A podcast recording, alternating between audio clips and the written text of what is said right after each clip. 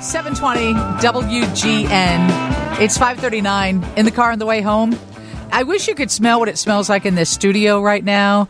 And anyone in the radio station should get in here because it smells a lot like chocolate waffles.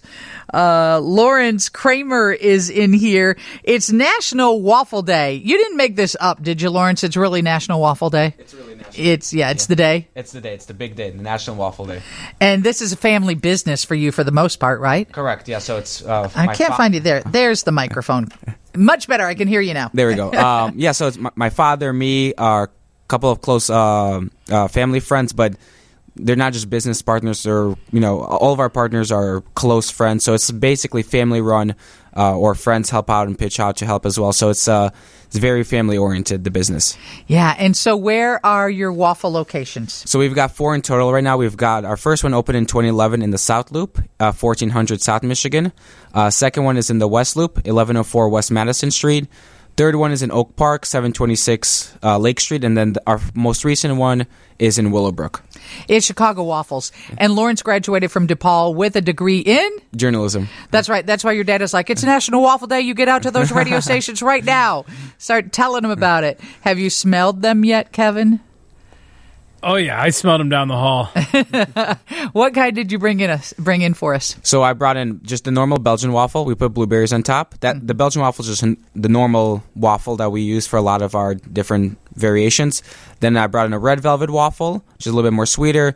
Chocolate waffle, which you can kind of that's the one you kind of smell the strongest. Yeah. And then a green tea waffle, which is like a matcha type of waffle. But we have 14 other variations that we do as well. Okay. The question I want to ask: chicken and waffles, because that seems to be Yep. the hottest dish everywhere these days. Yeah, that's our best seller. We actually do bacon and chicken waffle. So where we put bacon in the waffle, then you get ba- a bacon strip of bacon on top of the waffle, and then fried boneless chicken, te- chicken tenders around the waffle as well.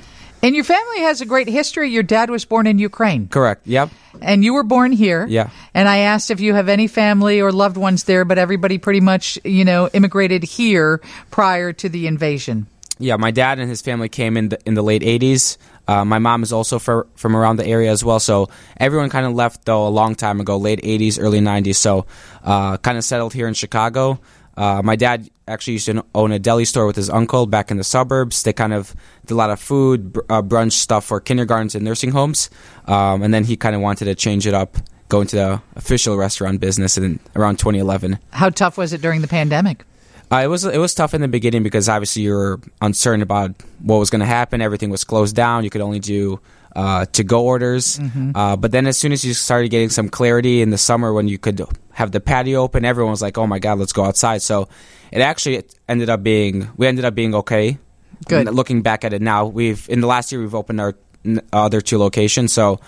Everything turned out to be okay, but obviously at the start, you're like just in general, you're uncertain about everything, health and in general. But Yeah. uh, but now we're kind of back back on the road. Waffles are a thing, especially the chicken and waffles, because back then you might find it on, you know, one or two menus at a breakfast spot. And the fact that you've got four locations that focus on waffles, Chicago waffles, means that this is the dish that's here to stay. Yeah, this is our. I mean, this is what we're known for. Obviously, it's in the name. I mean, we do serve other stuff as well. We've served pancakes, omelets, skillets. We have a lunch menu as well. We serve cocktails as well. So What? Yep, waffles with cocktails. What, mo- you know, what more could you want? So, uh, but we have we do all sorts of different waffles. We do a waffle sandwich. We do cookies and ice cream.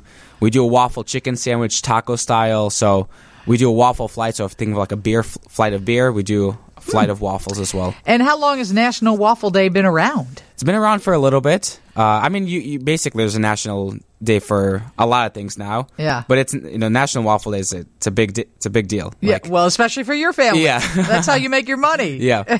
So, what's your biggest seller? The bacon and chicken waffle. That's that, it. Yeah, that is the, the biggest one. People want. I mean, the Belgian waffle is like I said, normal waffle. So people are just looking for something simple. That is, you know, the as basic as you can get. But bacon and chicken waffle is the perfect one in the brec- for breakfast. You get, you know, breakfast meat. You get chicken. You obviously get the waffle. Yeah. Another one I recommend if you're like looking for something everything in terms of breakfast, it's a waffle sandwich. Also made on the on the Belgian waffle, you get uh, two eggs, however you want, chest of breakfast meat, kind of combined into a sandwich, but instead of like bread or toast, it's into a Belgian waffle, and then you get a side of a cup of fruit. So it's a good option. Is there a point when you're going to say, Dad, I want my own restaurant? Maybe one day. Right now, got you know, right, right now sticking with with, with the family. Yeah, absolutely. well, thank you for coming in. Thanks for bringing the whole station a bunch of food. We appreciate it. And Mary, that story that Steve did in the newsroom temperature check, that was in People magazine. I am surprised you missed it. I did not see it. Maybe it's in the next issue. In fact, uh, somebody called in and said, Lisa, that woman has had quite a life. She has saved lots of babies. You need to get her on the air. So we're going to try and get the subject of your story, Steve, on the show. Uh, I just, it was a jaw dropper to me. Every time the next paragraph I read, I'm like, oh my God, I kept yelling out in the newsroom. and were you reading it in the People magazine? Uh, online, yeah. Yeah. Uh, Mary, look it. So that means it's probably in the next issue. I outpeopled you, baby. I didn't check it today. Hey, uh, Rich DeMuro is going to join us next. He's got a thing about Atari and LinkedIn accounts are getting hacked. Mary's pretty pretty active on LinkedIn, so I am. Yikes. Oh. I know. Well, somebody might uh, hack into your account. You got to watch out. And what we need to watch out for, we'll find out from Rich DeMuro next. But what's up, Mayor?